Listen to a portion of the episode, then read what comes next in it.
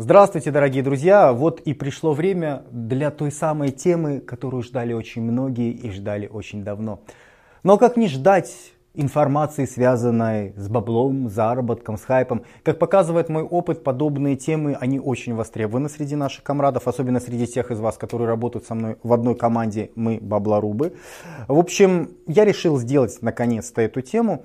Я хочу сегодня с вами поговорить о своем практическом опыте, о своем практическом опыте, потому что я считаю, что... М- если я что-то рассказываю, что-то показываю, что-то рекомендую, я должен это демонстрировать на собственной шкуре. Ну, есть такое понятие, да, то есть я должен сам что-то делать, если я это вам рекомендую или показываю. Вот.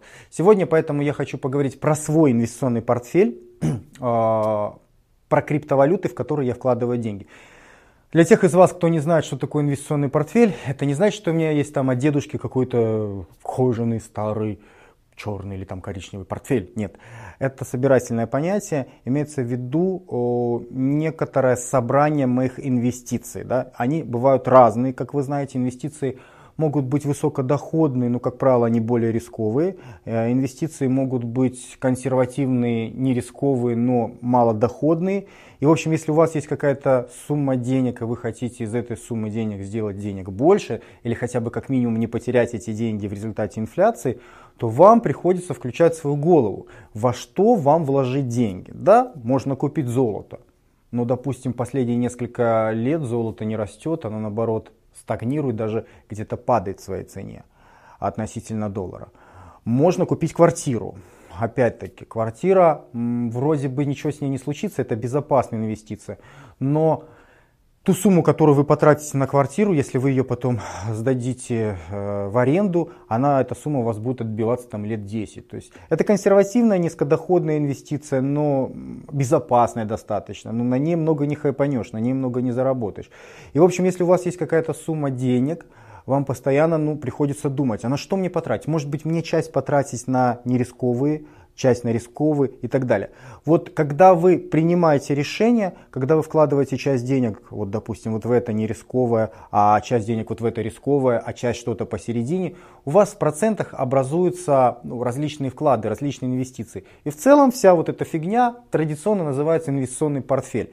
Сегодня я хочу вам рассказать про свой инвестиционный портфель э, в криптовалютах. Я не, э, не буду его досконально весь рассказывать, потому что это заняло бы слишком много времени. Сейчас существует очень много ICO, очень много новых э, высокорисковых монет.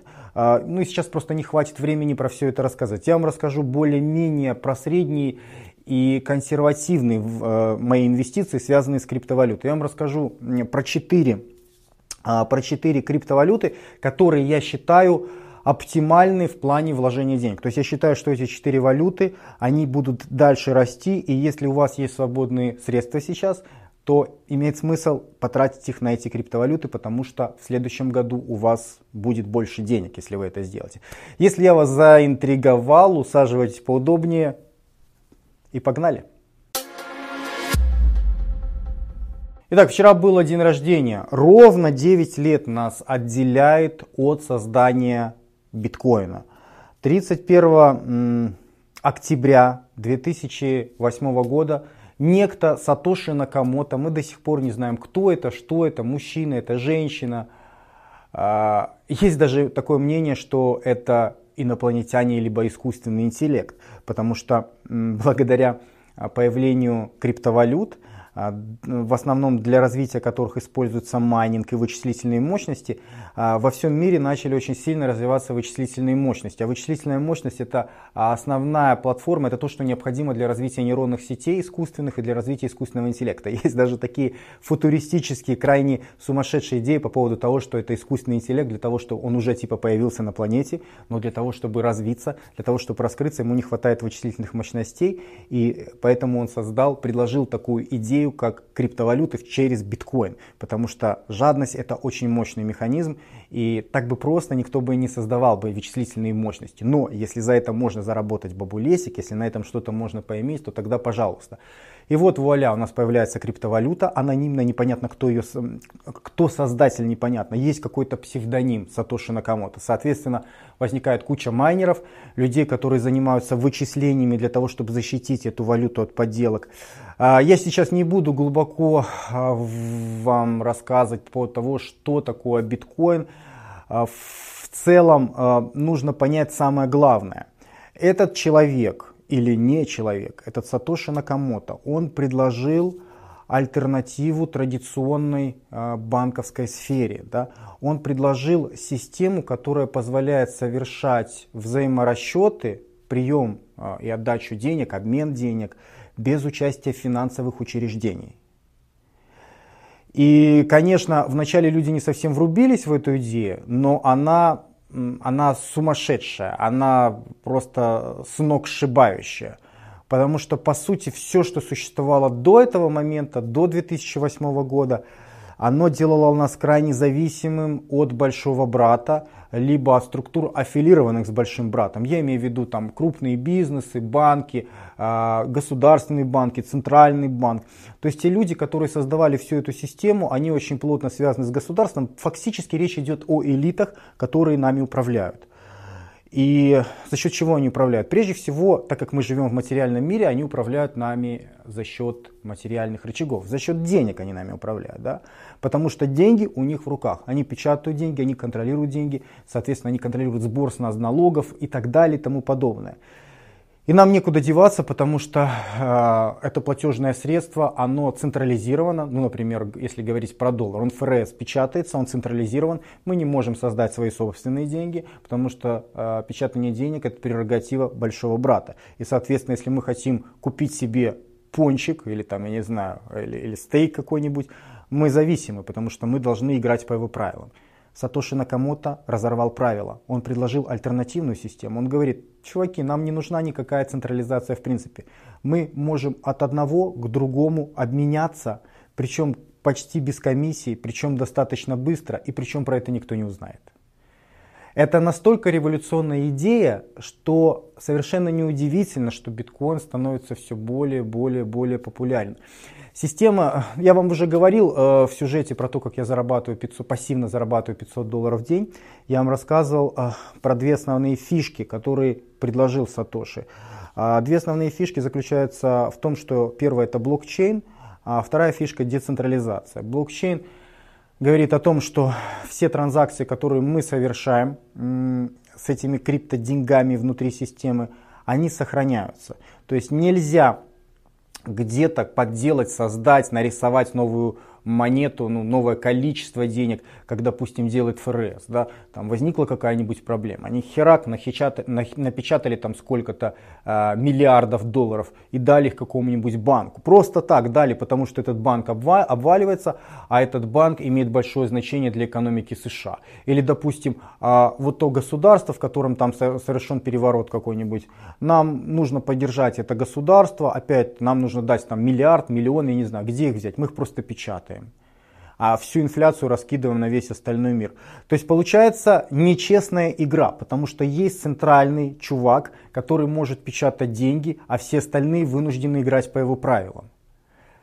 А криптовалюты разрушили эти правила, потому что централизации нету. Система децентрализованная, а, во-вторых, и система на блокчейне, во-первых. На блокчейне, значит, все транзакции сохраняются. Нельзя где-то там кому-то напечатать эти деньги, другие скажут, этого не было, вот этого нету а, в коде, да, это нету в информации, вот в этих кусочках информации, которые прилепляются а, блокчейн, да, вот блоки, блоки информационные, они постепенно по мере прохождения транзакций становятся все больше и больше относительно каждой монеты и образуется такая цепочка блоков.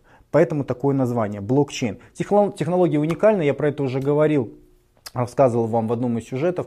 Ее можно использовать не только в деньгах. В деньгах она впервые просто была, так сказано, попро... ее попробовали в первый раз на деньгах, но на самом деле ее можно в государственном управлении, в различных реестрах. Допустим, в следующем году в России собираются весь э, реестр недвижимости России переносить именно на блокчейн, чтобы нельзя было подделать, чтобы все было, как говорит наш любимый президент, це по-честному.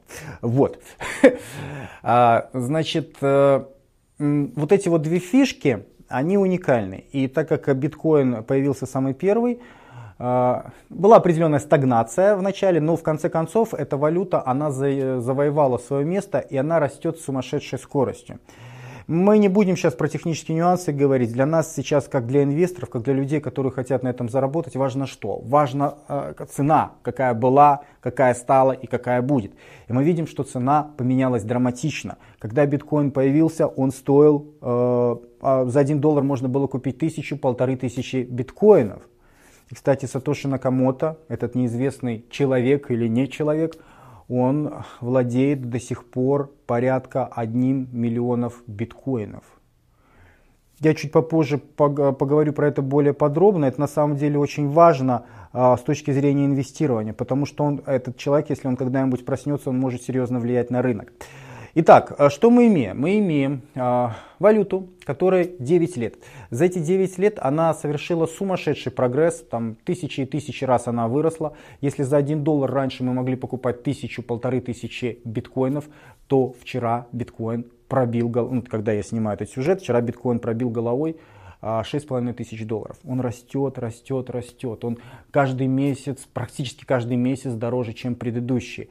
А, за прошедший год, я помню, в 2017 году покупал в начале 2017 года, в январе я, по-моему, покупал биткоины по 850. В этом году а, вчера я покупал биткоин по, 8, э, 6400.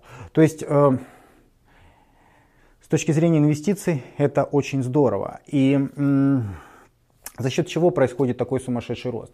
Рост э, любой криптовалюты происходит за счет веры людей, по большому счету.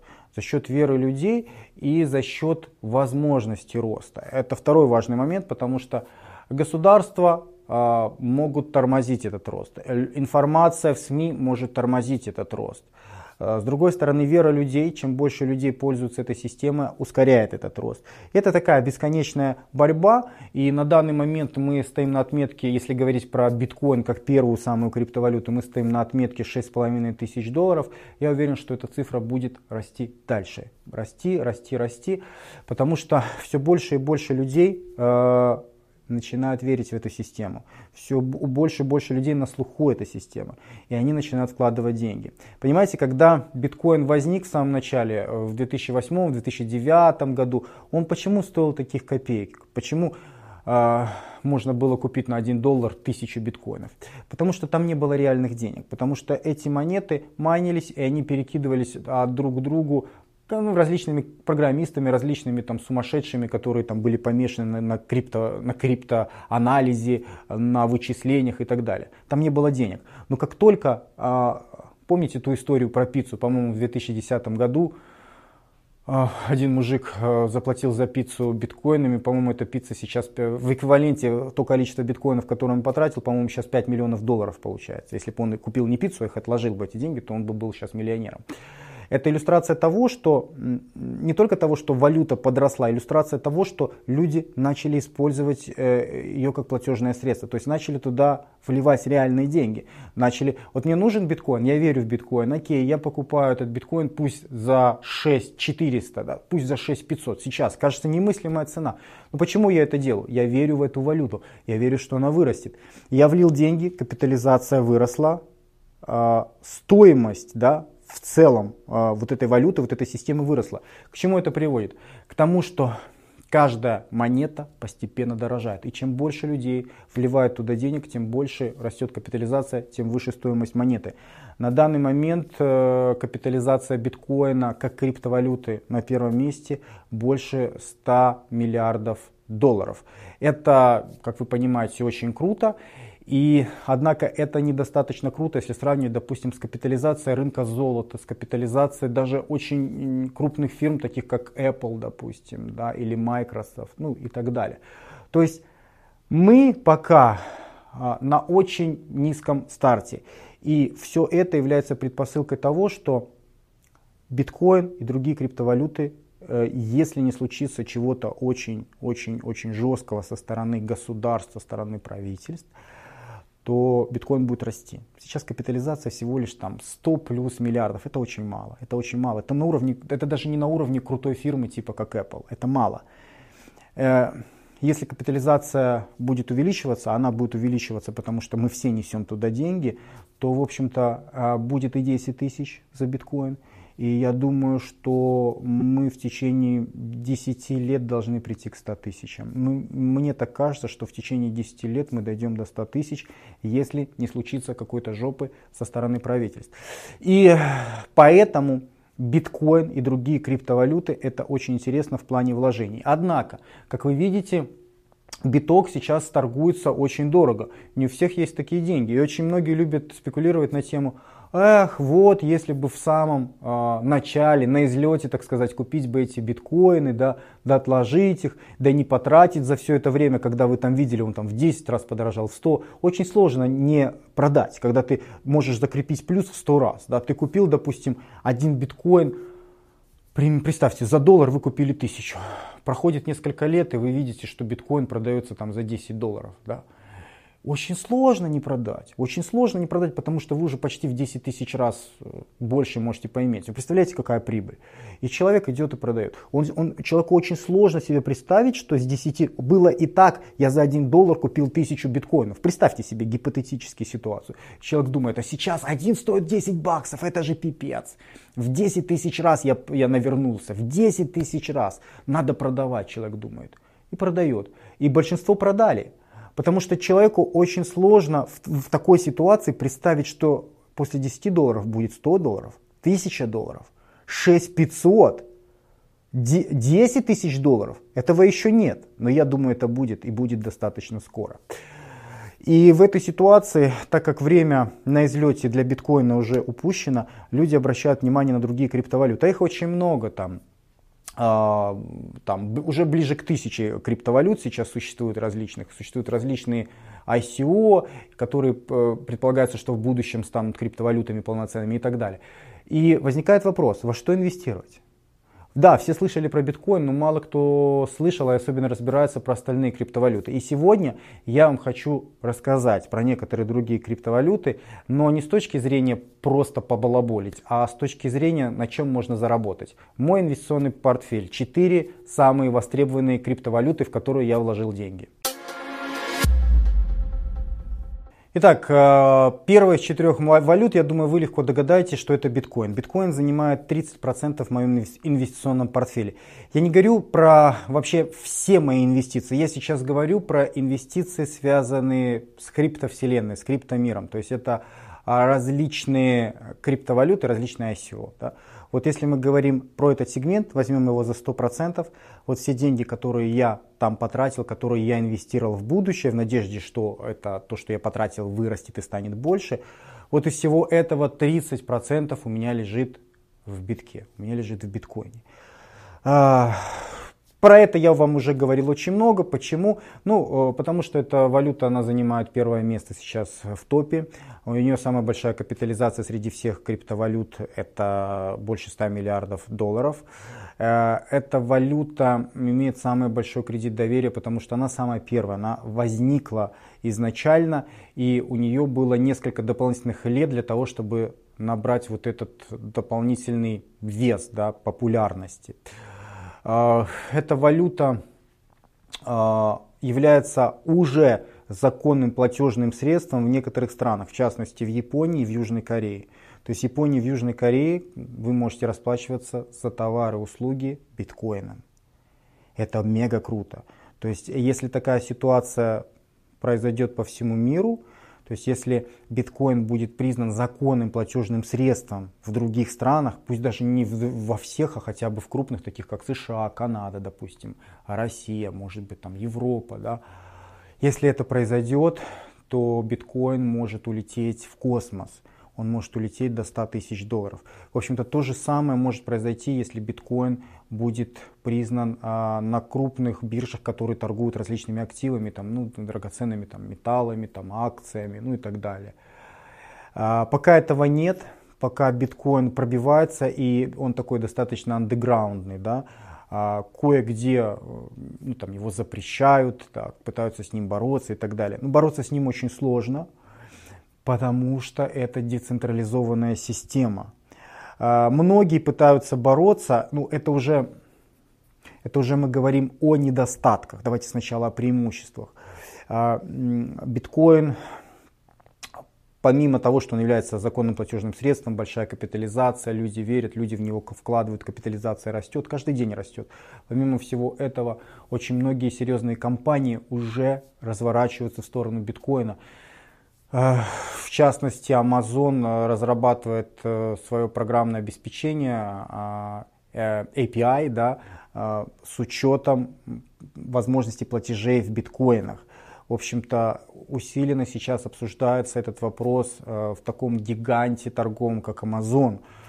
Потому что были недавно слухи по поводу того, что Amazon вот-вот должен легализовать прием биткоинов у себя в магазине, ну, для, как платежное средство, они не подтвердились. Однако, я думаю, это, скорее всего, исключительно вопрос времени, потому что уже сейчас существуют сервисы, посредники, которые позволяют покупать э, товары на Амазоне за биткоины.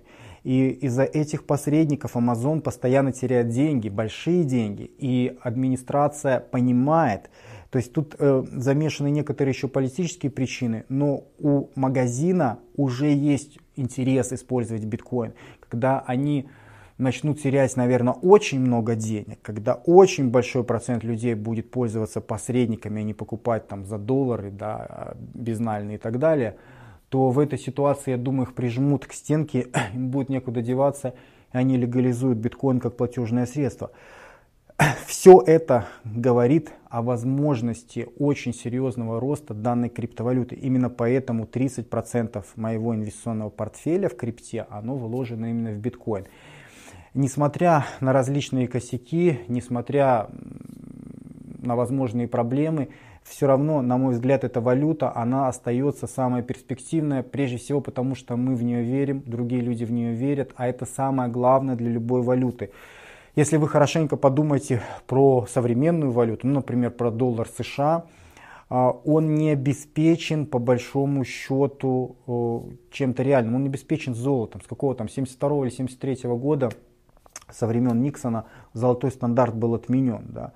И, соответственно, у нас есть просто бумага, в которую мы верим, по большому счету. То есть деньги э, это по большому счету наша вера. Когда мы верим, что вот это вот является платежным средством, мы в это вкладываем реальные ресурсы, материальные там, усилия, труд и так далее. Тогда это становится деньгами.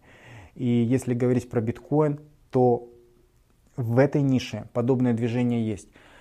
Каждый, каждый год, каждый месяц, да блин, даже каждую неделю мы видим все больше и больше капитализации, люди все больше и больше верят, несут деньги. Все. Э, поэтому 30%. Почему, если все так сладко и шоколадно, в общем-то биток у всех на слуху, почему бы не вложить 100%? Вот есть у вас там 10 тысяч долларов, почему бы не потратить все на биткоин? Потому что, на мой взгляд, это будет слишком рискованно, во-первых, и потому что есть другие валюты, которые могут выстрелить лучше, чем биткоин. Они сейчас более дешевые, будут более дорогие, либо такие же, как биткоин. То есть это такая определенная игра. Какие недостатки у биткоина, почему я не вкладываю туда все? Ну, первый недостаток, свойственный вообще всем криптовалютам, заключается в том, что а, вся криптовалюта очень-очень жестко наступает на яйца государствам, особенно банковским системам в государствах. А это напрямую связано с определенными элитами, да, которые привыкли нами управлять, которые привыкли на нас зарабатывать и которые привыкли, ну вы понимаете, о чем я говорю. Это высокая политика, это управление хомячками нами с вами. И тут появляется какая-то альтернативная система, которая забирает у них возможность управления.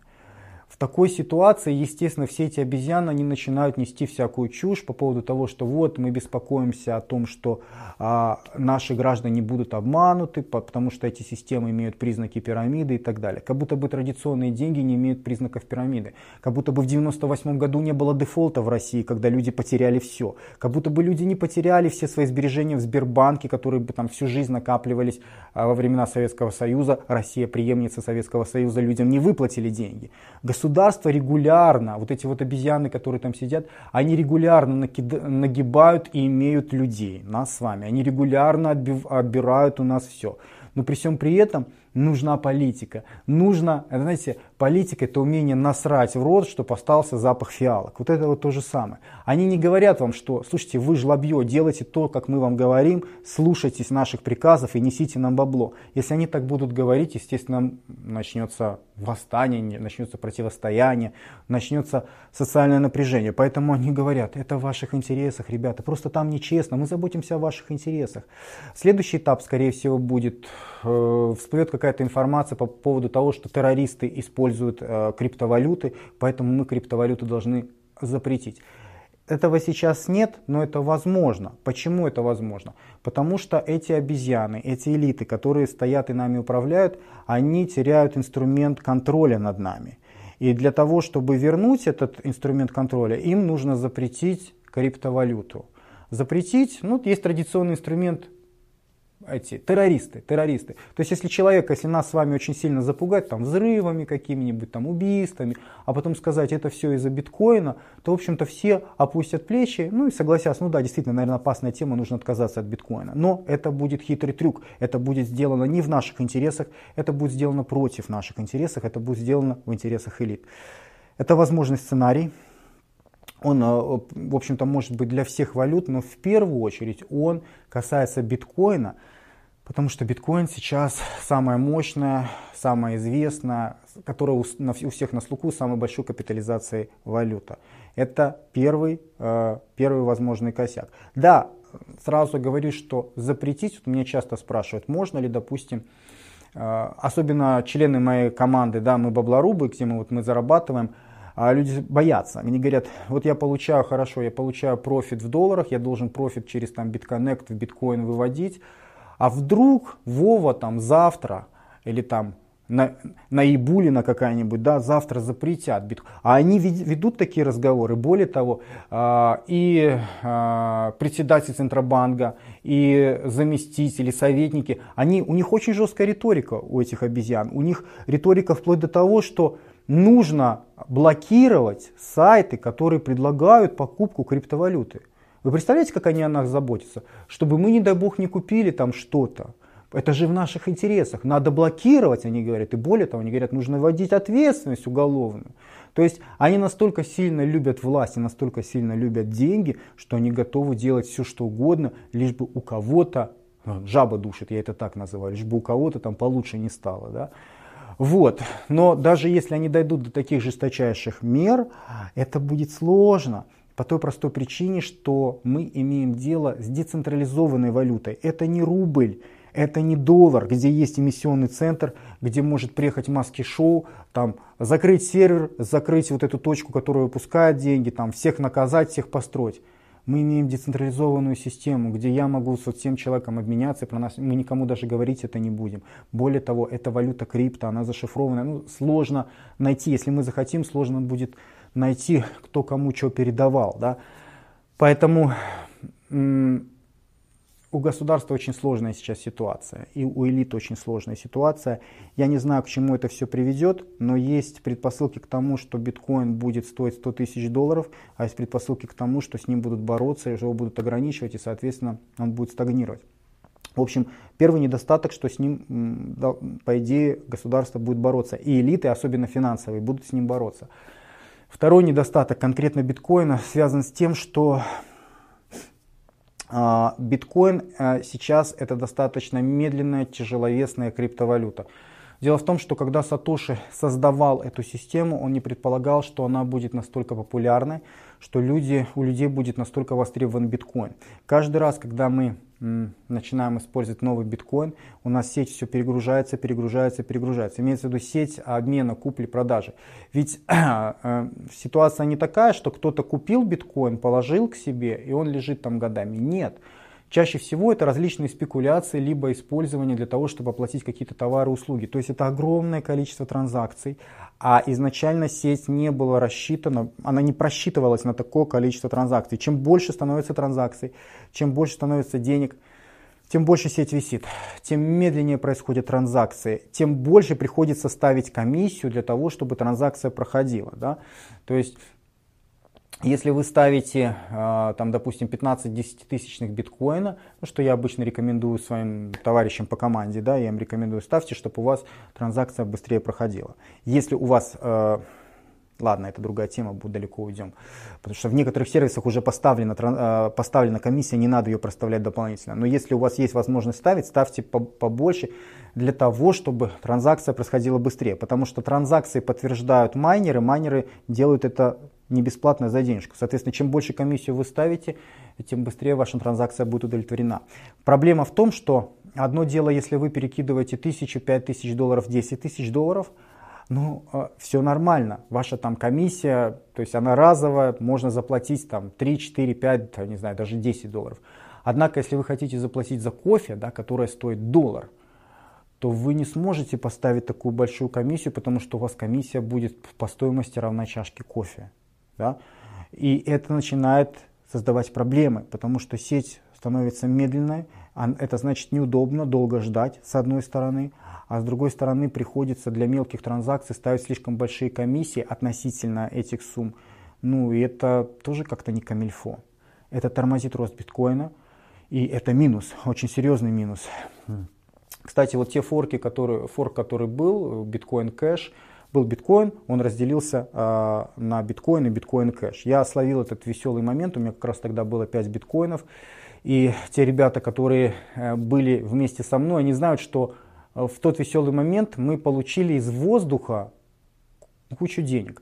То есть, когда биткоин разделился ну почему он разделился? Потому что одни люди говорили, мы будем э, играть по старому коду, э, по старым программам, биткоиновским, что Сатоши Накамото завещал, да, а другие говорят, слушайте, код слишком тяжеловесный, надо его модернизировать, надо другие правила игры вводить.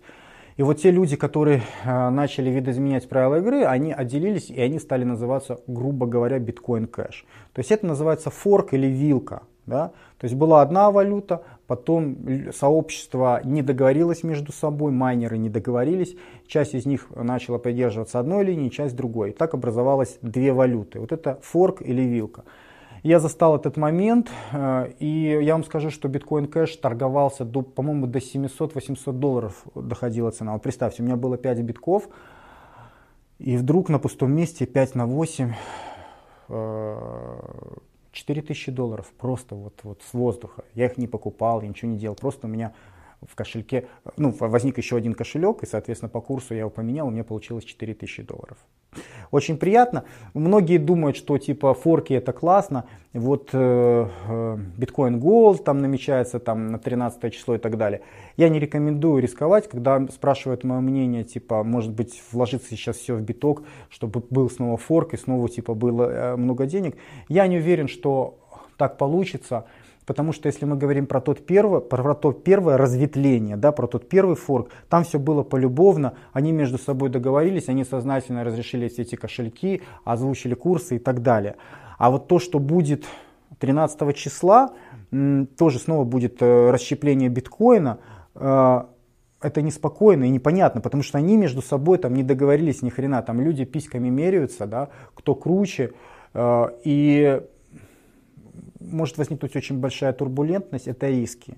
Это недостаток биткоина. Это недостаток биткоина. Почему это возникает? Из-за третьего недостатка. Потому что биткоин на самом деле в некотором смысле он централизован и зависим от Китая. Мы привыкли думать, что все эти системы децентрализованы и независимы, ну, потому что майнеры, а, майнеры это очень важные участки в сети биткоина, потому что они не только создают новые биткоины, они еще а, проверяют акции на соответствие, да, на, ну, на, на исходность, на честность, ну, на то, что, чтобы они соответствовали изначальному коду. То есть майнер, э, э, там, где больше майнеров, собственно говоря, там находится центр силы, можно сказать так. Так вот, если говорить про сеть биткоин, то есть определенная централизация, потому что больше 60% майнеров биткоина находится в Китае, в одной стране. И вы знаете, что совсем недавно а, биткоин очень сильно провалился. Он провалился, дай бог память, я уже не помню, до 4 что ли он провалился до 4200. Ну, в общем, был, был очень серьезный провал. Почему был очень серьезный провал? Э, он был связан с негативными новостями из Китая. Была информация о том, что правительство Китая, помните, я вам говорил про правительство, правительство не заинтересовано, хомячки ебошьте, да, как я вам сказал, несите деньги, а тут хомячки будут, да, в тихушку там где-то там за что-то расплачиваться, без налогов, без ничего, никто про это не знает. Конечно, государство не заинтересованы, банковские системы не заинтересованы. В общем, в Китае начинается эта движуха. В России эта движуха, наверное, начнется в следующем году. Так что пока не поздно, ребята, пока я вас предупредил, зарабатывайте на этих темах, потому что позже, скорее всего, будет, ну, как минимум, гораздо сложнее. Так вот, Китай запретил, э, Китай запретил биржу, торговлю биткоином, ну, вы, вышли эти новости. Э, сейчас там, по-моему, усиленно запрещаются ICO, либо обсуждается, что будут ICO запрещены. Все это привело к чему? Представьте, там 60% узлов да, находится в Китае. В Китае говорят, что все. Всем спасибо, все свободны. Да?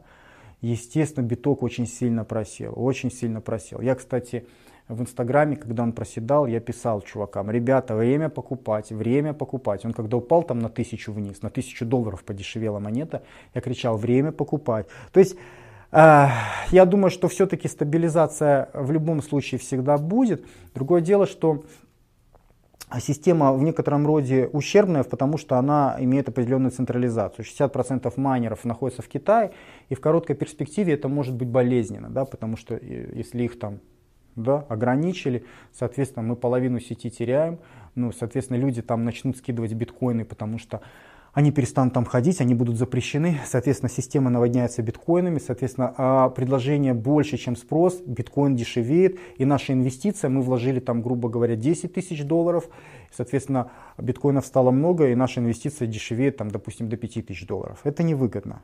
Поэтому это тоже, это тоже является риском, а, вот эта определенная централизация. А, ну и еще две вещи, которые я считаю, могут быть э, негативны для биткоина. Ну, первая вещь еще спорная достаточно. Дело в том, что количество биткоинов, которое будет существовать в природе, оно ограничено 21 миллионом. Это количество денег будет напечатано, создано, намайнено к 2140 году. Но дело не в этом. Большая часть биткоина, она уже существует, она уже ходит по планете. Проблема в том, что система имеет конечное количество денег. В этом есть плюсы, в этом есть минусы. Какие плюсы? Плюсы заключаются в том, что при такой дефляционной модели а, а, монета, по идее, должна постоянно дорожать дорожать. То есть, если вы купили определенное количество монет, то, вы понимаете, тут инфляция невозможна. Инфляция возникает когда? Когда государство либо эмитент начинает создавать переизбыток денег.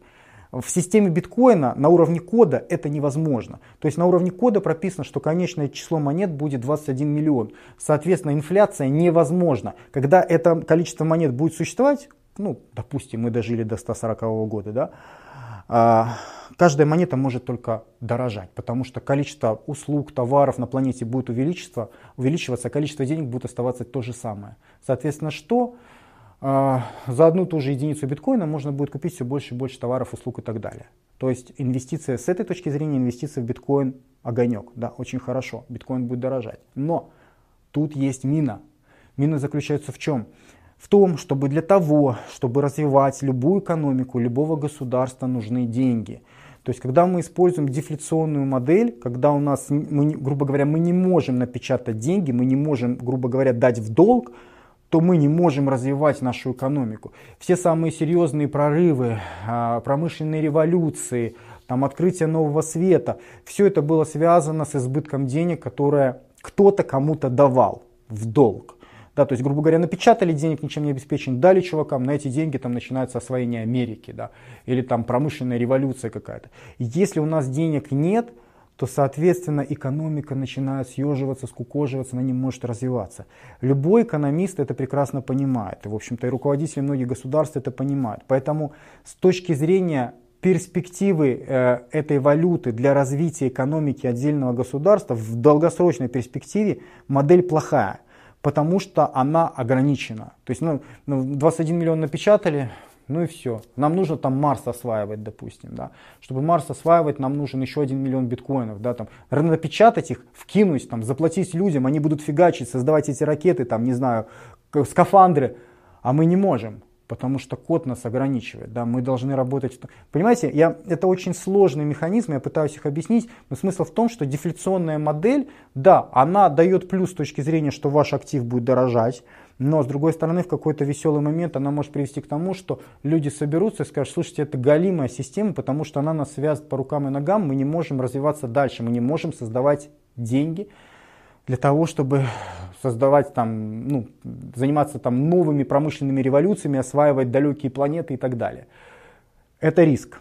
Это риск, и, в общем-то, пока мы еще эти деньги создаем, до 2140 года еще много времени, но э, майнинг, он затрудняется с каждым годом, все меньше и меньше монет добавляется, то, то есть это не совсем, не суть важно, что там будет какое-то количество монет до 140 года добавлено. В целом уже сейчас большее количество монет ходит, и увеличение крайне незначительное. И это может для экономики быть недостаточно, особенно для экономики прорывной, чтобы куда-то стремиться что-то делать.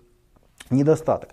Ну и последний недостаток, про который очень многие забывают, э, и, ну, про который я вам хочу напомнить, этот недостаток имеет имя Сатоши Накамото. Не знаю, кто это, не знаю, что это, но это оно, существо, он, она, я не знаю.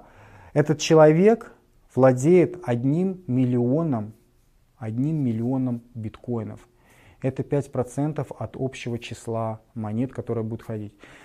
Этот человек, как бы, он имеет полную власть над миром биткоина в каком плане? Он может делать э, все что угодно, он может обвалить курс прежде всего. Да? То есть если он выпустит вот этот вот миллион своих биткоинов на рынок, сейчас, да, когда он стоит там 6, 6500, допустим, то, естественно, рынок обвалится. Рынок обвалится, потому что рынок будет наводнен очень большим количеством монет. Монеты сейчас почему так стоят? Потому что на них есть соответствующий спрос. Монет не хватает, спрос большой, соответственно, цена на них растет. Но если мы вкидываем еще миллион биткоинов в систему, в которой, я не знаю, сколько там сейчас, может быть 16 миллионов или сколько, это очень много. У нас образуется очень много свободных биткоинов, соответственно, спрос на них падает, цена на них падает, рынок обваливается. Соответственно, мы купили э, по 6,5, соответственно, рынок обвалился до 4, до 3. Ну что, что мы заработали? Ни хрена мы не заработали. Это очень большой риск. Кто такой Сатоши Накамото, мы не знаем. Кто это, что это, где. Но мы знаем, что у него есть 1 миллион биткоинов и это может привести к очень серьезным проблемам. То есть фактически этот человек, он может, а, если в будущем биткоин станет, э, скажем так, мировой валютой основной, да, то, кстати, в этой ситуации биткоин может стоить и 1 миллион долларов. Я как-то занимался несложными арифметическими просчетами, я взял всю денежную массу Земли в долларах и разделил ее на 21 миллион, да, то есть ну, количество биткоинов. Я не помню точно цифру, но у меня получился один э, биткоин э, больше, чем 1 миллион долларов. То есть э, математически, технически это возможно. Если вдруг это станет э, так, то человек, который владеет одним миллионом биткоинов, ну фактически он как владеет миром. Да? Это как вот США сейчас диктуют всему миру свои экономические правила. Ну и не только экономические правила. За счет чего? За счет того, что доллар это резервная валюта мировая, вообще мировая. То есть даже если там мы хотим там в Саудовскую Аравию продать свою нефть, мы ее продаем не за рубли, мы ее продаем за что? За доллары. Нефть и доллары, да, везде доллары, доллары, доллары. То есть Бреттон-Вудские соглашения в свое время были подписаны, ну, тоже это отдельная история, но смысл такой, что всех нагнули и сказали, будете играть по вот этим правилам. То есть бу- наша валюта основная, вы будете наклоняться все. Все, ну кто-то быстро согласился, кто-то нет, кто-то там телепался там до 91 года. Но смысл такой, что есть основная валюта, от которой зависят все остальные. А эта валюта, она печатается где? В той стране, которая имеет больше всего силы и власти. То есть та страна, у которой есть вот эта вот возможность печатать эту валюту, которая является основной по всему миру, она априори автоматически становится самой сильной в мире. В данный момент таким государством являются Соединенные Штаты Америки. Но это не обязательно должно быть государство. Человек, а, у которого а, находится основной запас а, вот этой основной валюты мировой, он автоматически тоже ну, может стать нечто, нечто подобным, как Соединенные Штаты для всего остального мира. То есть он может устанавливать свои правила, он может делать все что угодно, потому что в его руках э, экономические рычаги э, над миром. То есть если биткоин главная валюта, а у него самый большой, скажем так, золотой запас, если говорить в более понятных э, для нас категориях. То есть, как вы видите, есть определенные недостатки у биткоина, есть определенные преимущества. Но преимущества, на мой взгляд, пока превышают недостатки. Поэтому ну, где-то, если вот это все в голове вот так вот сложить, перемешать, у меня получилась вот эта вот цифра 30%. То есть 30% своих инвестиций э, в крипту я вложил именно в биткоин. Ethereum или эфир – это криптовалюта, которая занимает второе место по количеству в моем инвестиционном портфеле. 20% денег я потратил на покупку этой криптовалюты. Эм, ну, она стоит значительно меньше, чем, чем биткоин, на порядок, а, но показывает очень замечательный прогресс. То есть она в этом году она колебалась дай бог памяти, то ли от 4 от 8 долларов, в общем-то, до 400. То есть можно очень хорошо, очень хорошо на ней заработать, при условии, что она и дальше будет плюс-минус также расти. Да пусть даже не так, пусть она даже в следующем году в 2-3 раза вырастет, но вы понимаете, то есть вы вложили 10 тысяч долларов, в следующем году это будет при таких раскладах 20-30 тысяч долларов. А, почему второе место? Ну, во-первых, э, капитализация – потому что эта валюта занимает второе место по количеству денег в ней. То есть по количеству веры нашей, да, люди верят в эту систему, люди внесут в нее деньги, люди начинают ее использовать как платежную систему. Но а, помимо этого есть еще очень серьезные преимущества, которые позволили мне поставить эту валюту на второе место. Я вам честно скажу, если бы капитализация эфира была такая же, как биткоина, я бы большую часть денег тратил на эфир. Я думаю, я бы купил где-то как минимум 30 эфира, наверное, 20 биткоина бы. Но пока из-за того, что вот эта вера, она еще в биткоин, она больше, чем в эфир, поэтому я вкладываю в биткоин. Хотя эфир, на мой взгляд, очень-очень недооцененная валюта до сих пор. Я считаю, что эфир имеет все шансы в перспективе обойти биткоин. Почему? Потому что, как я вам уже говорил, у биткоина есть очень много недостатков, прежде всего технических. Пропускная способность сети биткоин, она достаточно низкая, сейчас она не справляется, поэтому сеть работает медленно. И многие эти недостатки разработчик эфира Виталик Бутерин, он их устранил. То есть эта система, она более шустрая, она более простая, и у нее нет вот этих многих недостатков, характерных для биткоина. Добавьте к этому, что она на втором месте по капитализации, и вы получите весьма неплохую, не нулевую вероятность того, что эфир в перспективе может стать криптовалютой номер один. Сейчас у большинства людей есть традиционная точка зрения по поводу того, что биток обязательно будет валютой номер один в мире. Я вам хочу сказать свое мнение, что я в этом совершенно не уверен из-за технических косяков. У биткоина есть очень много проблем э, принципиальных, с которыми он не может справиться в принципе в рамках того кода, в котором он существует. Для этого нужно либо менять код, но тогда это уже будет не биткоин, это будет какой-то новый форк, либо какая-то новая валюта либо отказываться. Да? Поэтому очень велика вероятность того, что эфир может занять место биткоина. Эту вероятность подкрепляет еще и то, что эфир это не криптовалюта э, сама по себе, не просто криптовалюта. Эфир это прежде всего платформа. И тут начинается все самое интересное. Эфир это платформа, крипто, ну, то есть это определенный код, это определенный движок, на базе которого можно создавать различные интересные проекты на блокчейне. Вот эта вот технология блокчейн, которая будет, она технология будущего. То есть все, мы не знаем, что там будет с криптовалютами, может быть государство их задавит. Но что касается блокчейна, блокчейн однозначно будет использоваться везде, потому что это уникальная система, это вот эти реестры, в которых сохраняется информация о всех предыдущих а, транзакциях, акциях, действиях и так далее. Причем, если это еще хранится децентрализованно, это уникальная вещь, она но я думаю, она настолько вкусная, что отказаться от нее ну, будет невозможно у правительства, государства и так далее. Тем более, что она сама по себе напрямую не затрагивает их э, шкурные интересы. Поэтому технология это будет развиваться. Эфир это та система, это та платформа, которая позволяет легко людям пользоваться блокчейном. Причем это определенный конструктор. Это знаете, как вот в 90-х, 2000-х годах очень многие начали делать себе сайты. Сайты на чем делали? Сайты делали на HTML. Да? Был вот определенный язык а, для того, чтобы делать эти сайты. Там определенные приложения, может быть, типа Dreamweaver, для того, чтобы делать эти сайты. А, так вот, для того, чтобы на блокчейне делать какие-то проекты, нам тоже нужна платформа. И такая платформа есть, это эфир, не биткоин. Биткоин нельзя использовать для этих целей, а эфир изначально Виталик Бутерин создавал именно для того, чтобы, ну, это как определенная платформа, это как JavaScript, это как HTML язык, это нечто, на базе которого можно будет в будущем делать сумасшедшие вещи.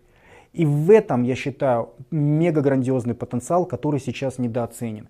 Я думаю, что блокчейн проектов будет все больше, больше и больше, и людям будет некуда деваться, и, соответственно, они будут все больше и больше пользоваться эфиром для этих целей. Кстати, а, если вы знаете, что такое ICO, первоначальное размещение да, монет по дешевке, да, то почти все ICO, они созданы именно на базе эфира. Почти все. Вот все, что вы видите, на ба- они используют в основном эфир. Поэтому эфир, по идее, должен сильно расти.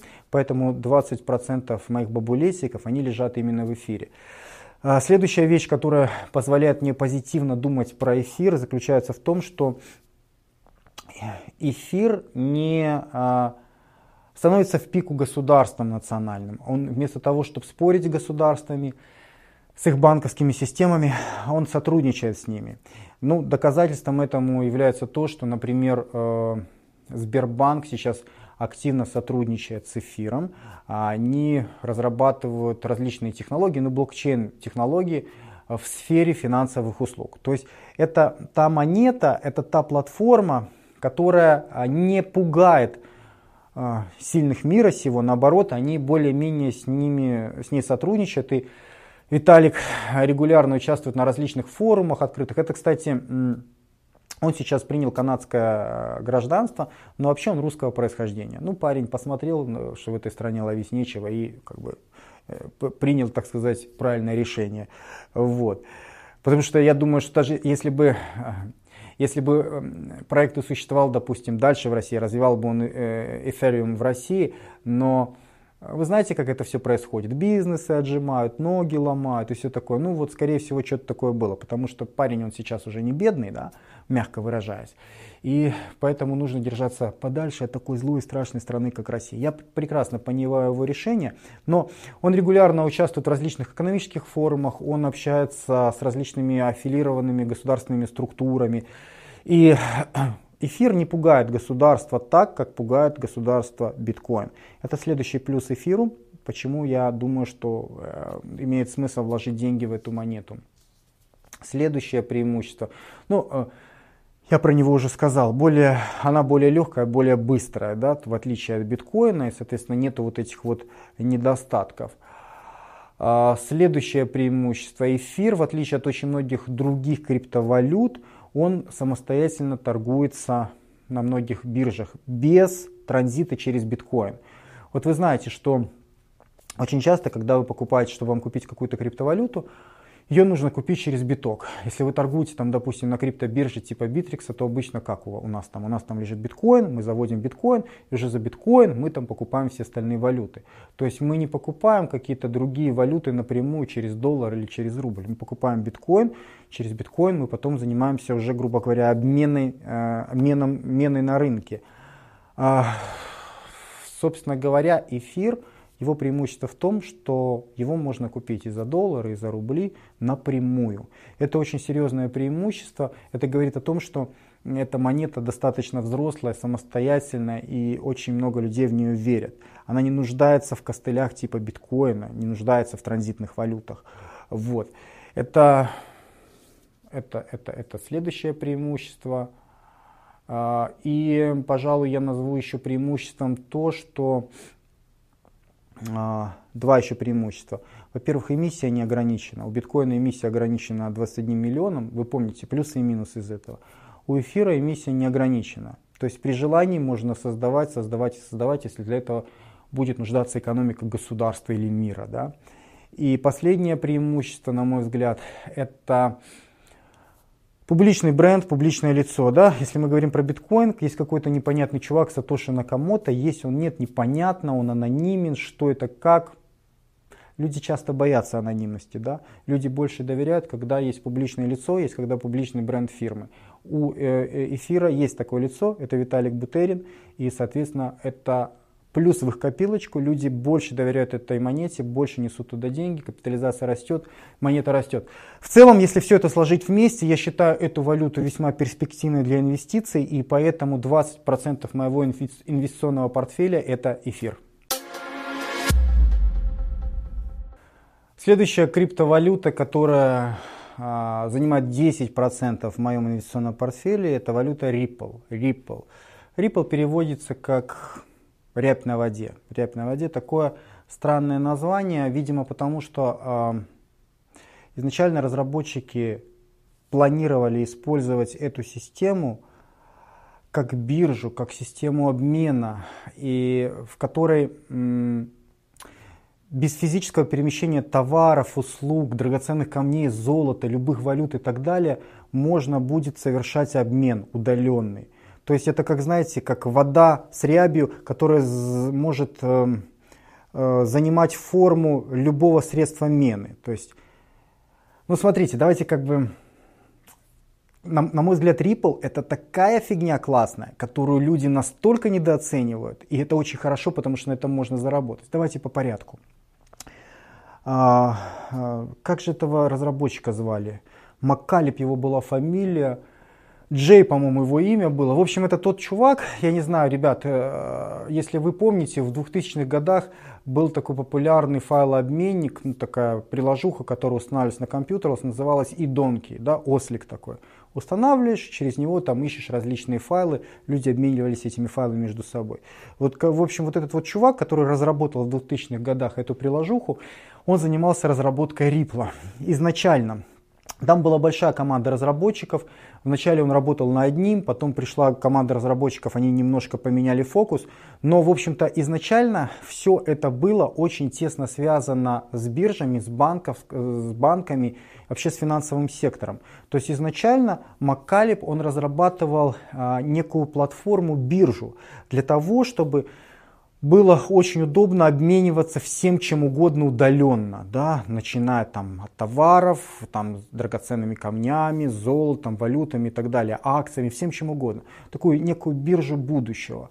Вот. В 2013 году, по-моему, там добавилась большая команда разработчиков, и их босс поставил для них более узкую профильную задачу. Он им сказал, все, мы э, создаем криптовалюту и вообще ориентируемся исключительно на банковский сектор. То есть создаем такую такую тему, которая позволит упростить э, обмен э, бабулесом, ну, прежде всего между банками, либо как бы между другими какими-то субъектами. Э, ну, естественно, начали работать в этом направлении. И э, в отличие от многих других криптовалют, которые занимались по большому счету хайпом, рекламой, промоушеном каким-нибудь и так далее, эти ребята, разработчики Ripple, они были тише воды, ниже травы. Да? То есть они особо не занимались рекламой и продвижением своей криптовалюты, которую они создали на базе этого движка, но они очень серьезно работали над движком. И они э, создали, они его создали. Ripple это нетрадиционная криптовалюта. Ну, во всяком случае, в этой системе а, нету блокчейна, вместо этого используется определенная система шлюзов для проверок, но от этого система не стала менее надежной, она более устойчива. У нее есть а, очень много очень много серьезных преимуществ. Ну, а, преимущество номер один. Она позволяет удаленно, без перемещения, без физического перемещения, а, менять драгоценности, камни, золото, традиционные деньги, криптоденьги. Грубо говоря, я нахожусь э, в Москве, а кто-то находится в Куала-Лумпур, я не знаю, там в Нью-Йорке, допустим. И я хочу ему продать золото, либо я ему хочу продать доллары, либо я ему хочу перевести доллары. А он их получит там, буквально там через пару секунд. Ну, то есть очень, очень быстрый процесс, э, если мы оба работаем в системе э, Ripple. То есть это не значит, что я ему буду перемещать ну, физически да, свои деньги. Это будет в эквиваленте э, за счет Ripple. То есть Ripple там напечатали, они создали, по-моему, 100 миллиардов монет. И эти монеты, они используются как определенный такой эквивалент для, для удаленных расчетов. И это, это мега удобная система. Это мега удобная система, она проработанная досконально. Она изначально разрабатывалась именно для банковского сектора. И я считаю, что банки, если они не хотят сдохнуть в условиях наступления криптовалют со всех сторон, когда обмены между людьми упрощаются, они становятся все дешевле и дешевле, банкам нужно что-то предложить. Что могут предложить банки, чтобы выжить в таких условиях? Им нужно предложить более легкие и дешевые транзакции. Ripple предлагает именно это. Ripple предлагает именно это. Он говорит, что вам не нужно будет а, ну, то есть любые операции, связанные с обменом денег, любые операции, связанные а, с трансфером да, денег, то есть от одного субъекта к другому, может быть, другие страны и так далее, они происходят очень быстро в эквиваленте Ripple, и э, там невозможно обмануть, во-первых, а даже если бы это было возможно, то в отличие от биткоина в системе Ripple возможен, э, возможно от возврат отмена транзакции, да, если дойдет до этого. То есть это, эта система, это система будущего, это система для э, меж, прежде всего не только, но прежде всего для межбанковских расчетов. И банки начинают все более и более интенсивно этим заниматься.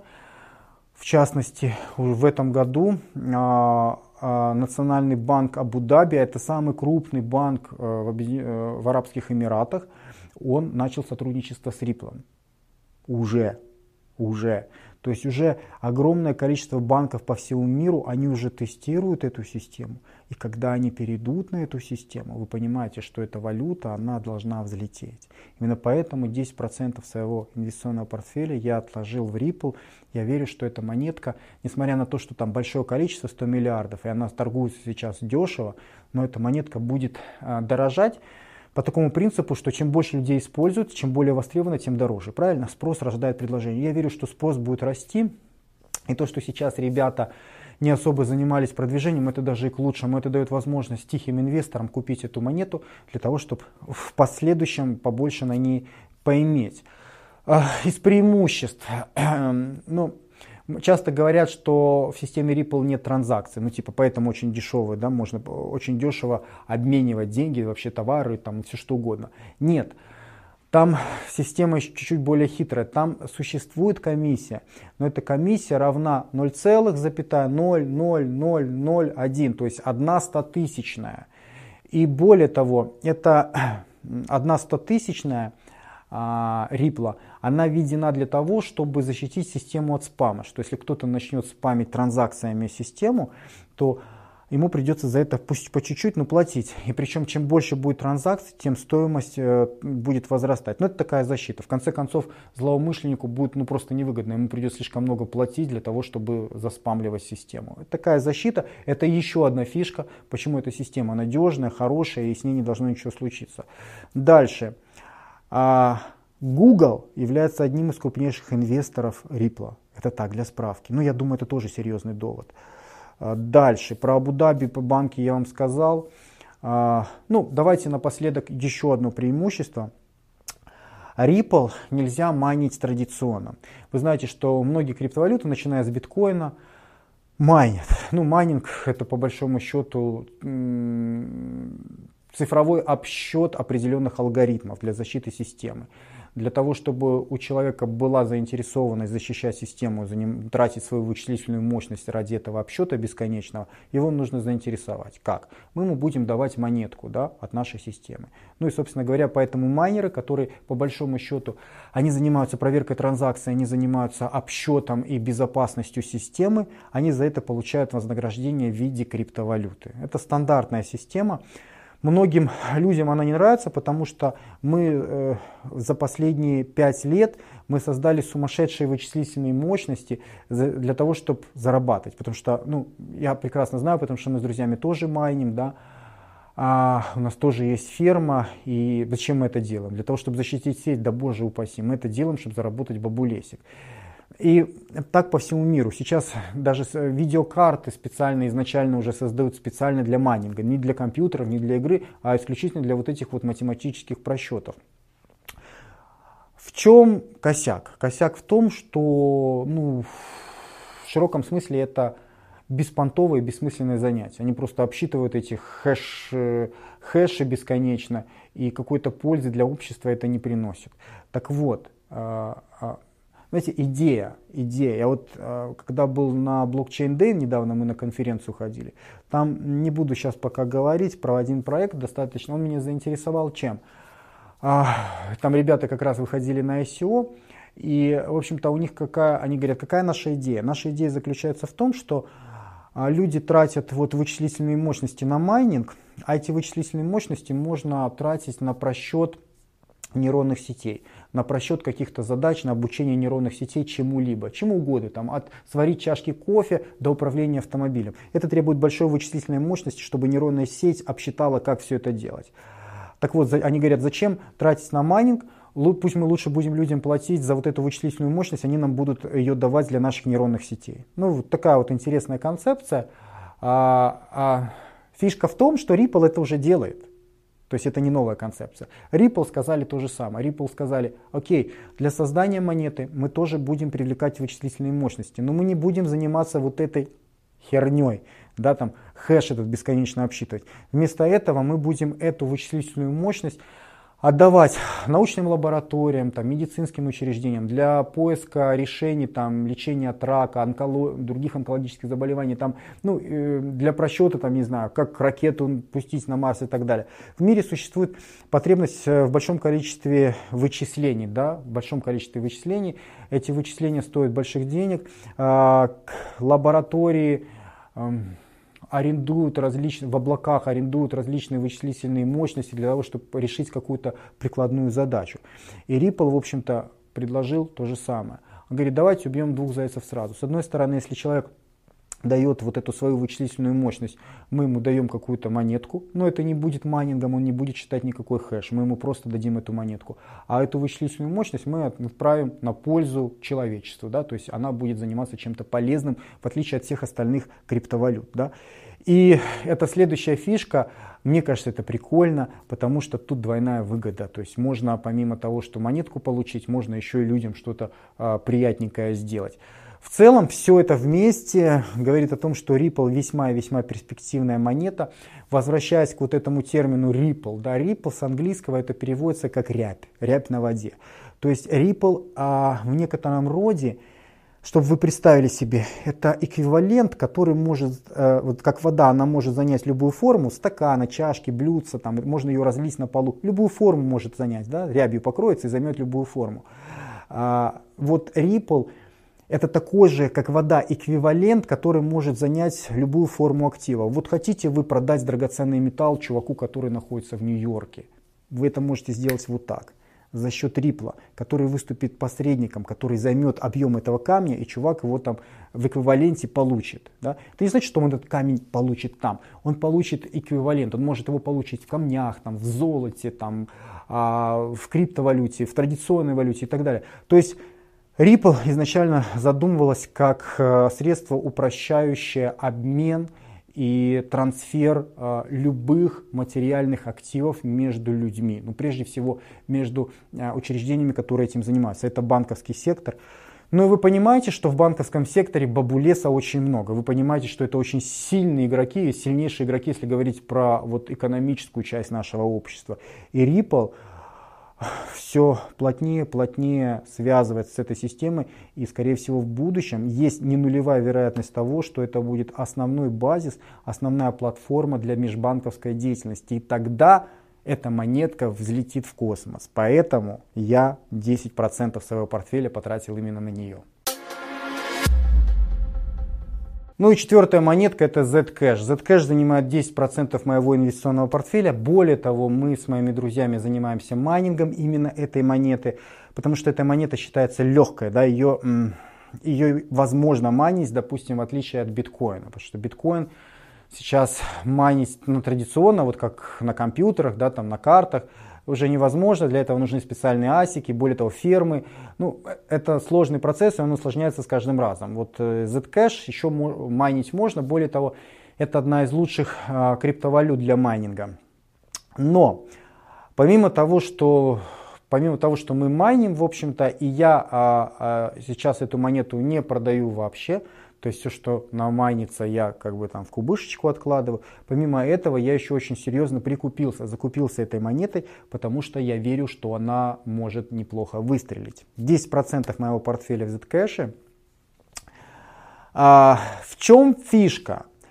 Существует, ну вы знаете, что изначально Хотя, может быть, не знаете, я вам расскажу, пацаны. В общем, а, одна из причин, почему биткоин стал очень популярен, а это причина достаточно криминальная. Вы понимаете, что для того, чтобы валюта стала популярна, люди в нее должны инвестировать бабулесик. Правильно? Правильно. А, чтобы они инвестировали бабулесик, у них должен быть какой-то интерес использовать эту систему как платежное средство. Правильно? Правильно. Так вот, э, биткоин как платежное средство прежде всего начали использовать где? Вы часто видите, что там хлеб покупают за биткоины, да? Может быть, там зубную пасту, протеин кто-то покупает за биткоин? Нет. Кто же там что покупает за биткоин? Наркотики. Наркотики, анаболические стероиды, оружие, порнографию и так далее. Есть такое понятие, как глубинный интернет, darknet. А, я пару раз про это уже говорил. Ну, в общем, для вас, наверное, как для качков, кто-то ж, кто-то ж из вас еще качается, я надеюсь. Лучше бы нефть качали, пацаны. Ну ладно. Короче, смотрите, какая фигня. Дело в том, что в Штатах очень легко, я уже говорил, очень легко а, можно купить анаболические стероиды, так же, в общем-то, как и любые другие наркотики. Почему? Потому что там есть технология, с одной стороны, которой а, работает Darknet, и можно делать заказ чего угодно, и эти сайты забанить нельзя традиционными способами, потому что они не в обычном интернете. А с другой стороны есть платежная, а, платежная система биткоин, да, который а, условно анонимен. Условно анонимен почему? Он анонимен ровно до тех пор, пока ваш конкретный адрес не, при, не привязали к вам любимому. Как только к вам любимому привязали кон, конкретный адрес, соответственно, он перестает быть анонимным, можно посмотреть все транзакции, входящие, исходящие и так далее. Но пока вы не озвучиваете, какой у вас адрес, в общем-то, эта система анонимна, и доказать что эти деньги были отправлены вами или вы их получили, невозможно. Невозможно. И это стало замечательной предпосылкой для сумасшедшей теневой торговли во, все, во всем мире, основ, в основном в Соединенных Штатах. Технически это происходит следующим образом. В Соединенных Штатах запрещены анаболические стероиды. Я заказываю себе анаболические стероиды на дом, тупо на дом, посылочкой. Да, и оплачиваю их биткоином. Биткоинами оплачиваю. Э, почему я делаю это все так смело? Потому что доказать э, факт, чтобы доказать факт покупки, нужно доказать э, факт оплаты, что я оплатил этот товар. Да, мне пришла какая-то посылка, меня взяли с этой посылкой, я говорю, я ее в глаза первый раз вижу, не знаю, что это такое, вы, наверное, мне сами ее отправили. То есть чувакам нужно доказать, что я ее купил. А как им доказать? Я кредитными карточками не пользовался, долларами не пользовался, я пользовался каким-то биткоином, хер знает где, и вообще я удалил тут аккаунт. То есть доказать невозможно. И это именно поэтому Именно поэтому в Соединенных Штатах очень легко купить анаболические стероиды, любые наркотики и так далее. Несмотря на то, что со мной периодически, там, я помню, особенно в Денчик отвечают, некоторые любили поспорить, да, типа, а там, Дэн, да ты что, да там это серьезное нарушение. Серьезное нарушение, но а, есть механизм, который позволяет вот это нарушение вот так вот обходить. К чему я все это говорю? К тому, что биткоин начал пользоваться большой, большим спросом, в него начали вливать деньги, прежде всего для теневого рынка а, наркотиков, оружия, стероидов и так далее. Дальше уже да, это был первый толчок, начали использовать другие механизмы. То есть биткоин приковал к себе внимание анонимностью. Но, как я вам уже сказал, на самом деле биткоин не анонимен, потому что если, а, знаете, с точки зрения российского правительства было бы правильно везде поставить банкоматы с биткоином, там, с камерами, со всеми делами, для того, чтобы человек постоянно засвечивал свои биткоин-адреса. То есть вы там один раз пошли, там что-то оплатили, деньги связали, все, система связала, привязала этот адрес к вам, и все, анонимности нет. Более того, можно смотреть все ваши транзакции, на что вы там тратили, там, э, уходите вы там от уплаты налогов, не уходите, что вы покупаете. Даже при желании, если захочешь, ваша жена узнает, там, на что вы вообще всю свою получку тратили в течение месяца. То есть никакой анонимности, вообще все абсолютно прозрачно. Кстати, крипторубль который в России там собираются делать, это, в общем, это вообще конец анонимности в принципе, потому что, потому что люди определенные, они смогут смотреть все. Это крипторубль у вас есть, он привязан к вам, соответственно, все транзакции, все, что, все любые движения, что это там, э, не знаю, смазку вы там себе купите в секс-шопе, там, не знаю, плетку, там, что угодно, в общем, вообще все что угодно, любые движения, они будут прозрачны, потому что блокчейн будет сохранять историю всех ваших транзакций. То есть это вот такая фишка, что они говорят, вот мы создадим крипторубль, это такая же фигня. Да, это, это такая же фигня, только иметь всех будут. Ну ладно. В общем, возвращаясь к анонимности.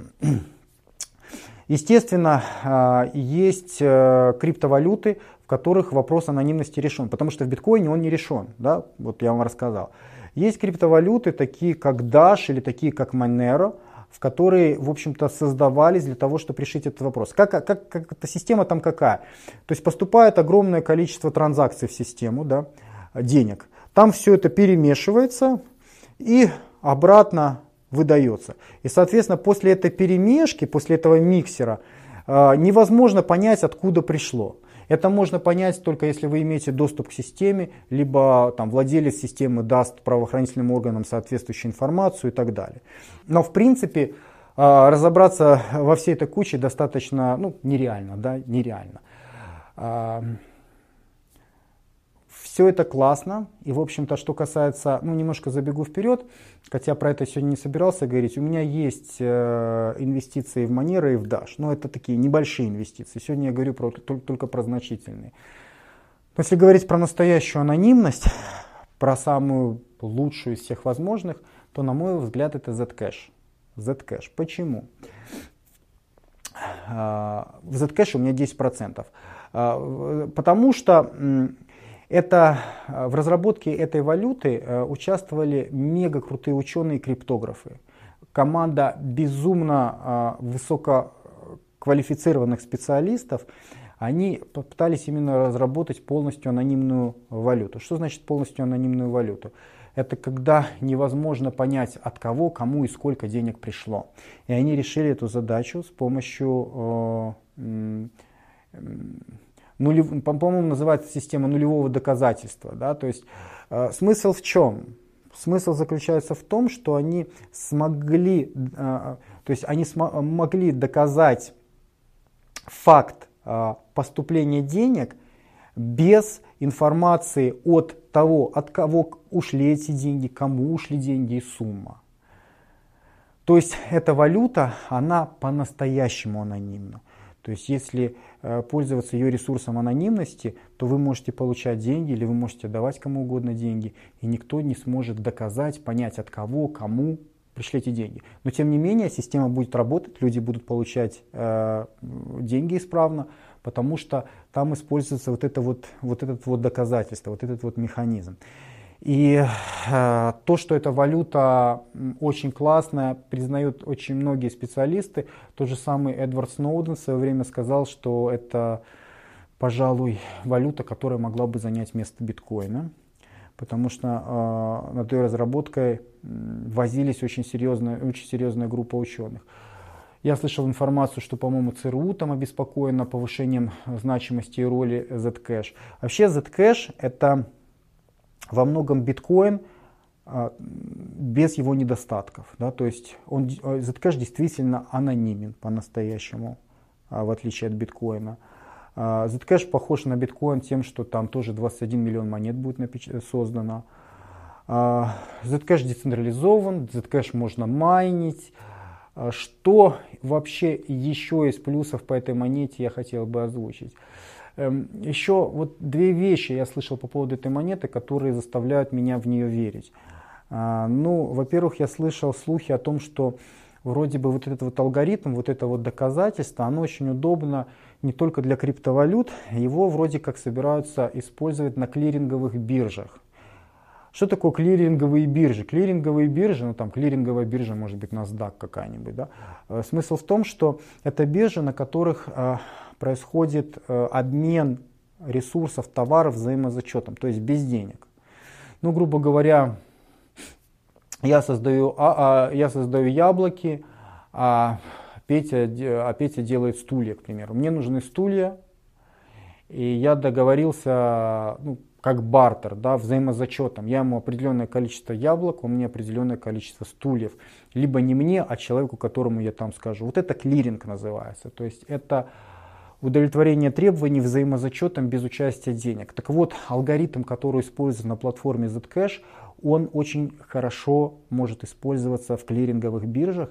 И я слышал даже такие слухи, что в следующем году многие биржи перейдут э, на эту платформу. И если это произойдет, то цена на монету должна очень сильно возрасти, как вы понимаете. Ну и последняя вещь, это то, что монета не очень сильно продвигается по цене за прошедшее время. То есть хорошая капитализация, все нормально идет, но продвижение... У меня, знаете, складывается такое впечатление, что э, инвесторы э, покупают, вкладываются в монету, не спекулируют, не сбрасывают, а именно накапливают, накапливают. Если это так, то это опять говорит о том, что цена в будущем может подрасти. В общем, э, как бы там ни было, я в эту монетку верю, я в нее вложил 10% своего инвестиционного портфеля, и как вы понимаете, распределение примерно следующее. То есть 30% э, моего портфеля это биткоин, 20% моего портфеля это эфир, 10% а, моего портфеля это Ripple и 10% это Zcash. Ну и в этом месте у вас, наверное, резонно возникает вопрос – а на что же я потратил остальные 30%. То есть я, не сходится. Да? А, то, что я вам сейчас рассказал про вот эти монеты, это достаточно, скажем так, консервативные, достаточно надежные. Ну, э, моя вера в эти монеты, она достаточно высокая. Есть а, достаточно большое количество других монет, либо ICO, скажем так, проектов, которые я не уверен, они очень высокорисковые. Я в них вкладываю вот эти 30%, то есть у меня получается 70% а, в более-менее что-то стабильное я вкладываю, если можно в принципе говорить про стабильность, если мы говорим про рынок криптовалют. Но более-менее что-то надежное, на мой субъективный взгляд. А 30% это моя игра. Я вкладываю эти деньги в рисковые активы, то, на чем я могу потерять. И если мы говорим про BitConnect, да, который мы все с вами сейчас очень интенсивно занимаемся, и я э, вижу это по количеству сообщений, которые каждый день мне приходится отвечать, и очень много, ребят, все больше и больше странных вопросов от вас поступает, причем не только связанных э, с BitConnect, я стараюсь вот выпускать такие сюжеты, чтобы их было поменьше. Э, вот BitConnect, BitConnect это риск, это риск очень большой. Хотя сейчас мы летим просто... Я, я когда смотрю статистику, я офигеваю вообще. Я офигеваю, потому что я, я зашел, смотрю, там седьмое место, BitConnect на седьмом месте. Такими темпами у меня такое впечатление, что скоро до биткоина докатится. Ну то есть наша инвестиция в эту монету, она, она в тему, и пока, как тот чувак, который с небоскреба летит, пока мне все это очень нравится. Доходность очень хорошая, каждый день мы получаем хорошие деньги, но хочу вам еще раз напомнить, что не надо жадничать, потому что это инвестиция рисковая. Это инвестиция рисковая, потому что слишком хорошо, чтобы это постоянно было правдой. В общем, вот эти 30%, там у меня находится BitConnect, там у меня находятся различные различные ICO, там у меня находится Regal Coin, там у меня находится Extra Coin, там у меня находится uh, Western Coin, там у меня, то есть огромное-огромное количество, там у меня находится соль, да, то есть достаточно перспективная монета, выстрелит, не выстрелит, не знаю. У меня там находится, скажем так, Э, россыпь монет, россыпь проектов, которые сейчас пока стоят очень-очень мало, очень мало, неприлично мало. Но если они выстрелят, они будут строить неприлично много. Но то, что они выстрелят, ну, это под очень большим вопросом. То есть я могу эти деньги потерять. Это высокорисковая игра, как с битконнектом. Может быть, если вам будут нравиться эти сюжеты, может быть, я через некоторое время сниму и про это. В общем, как бы там ни было, а, делитесь своим мнением, что вы считаете, что более прибыльно, что менее прибыльно, во что имеет смысл вкладывать деньги. Может быть, у вас есть какое-то мнение не только по криптовалютам, не только по криптовалютам. Может быть, вы считаете, что нужно вкладывать деньги в реальный сектор, потому что я и в реальный сектор тоже вкладываю в очень многие направления деньги. В общем, мне будет интересно услышать ваше мнение пишите обязательно. Те, кто не смотрели мой сюжет э, про 500 долларов в день, обязательно посмотрите, рядом со мной вы видите сейчас ссылку, я думаю, вам будет интересно. Но у меня все. С вами был Денис Борисов, я желаю вам удачи, успеха и да пребудет с вами сила, друзья.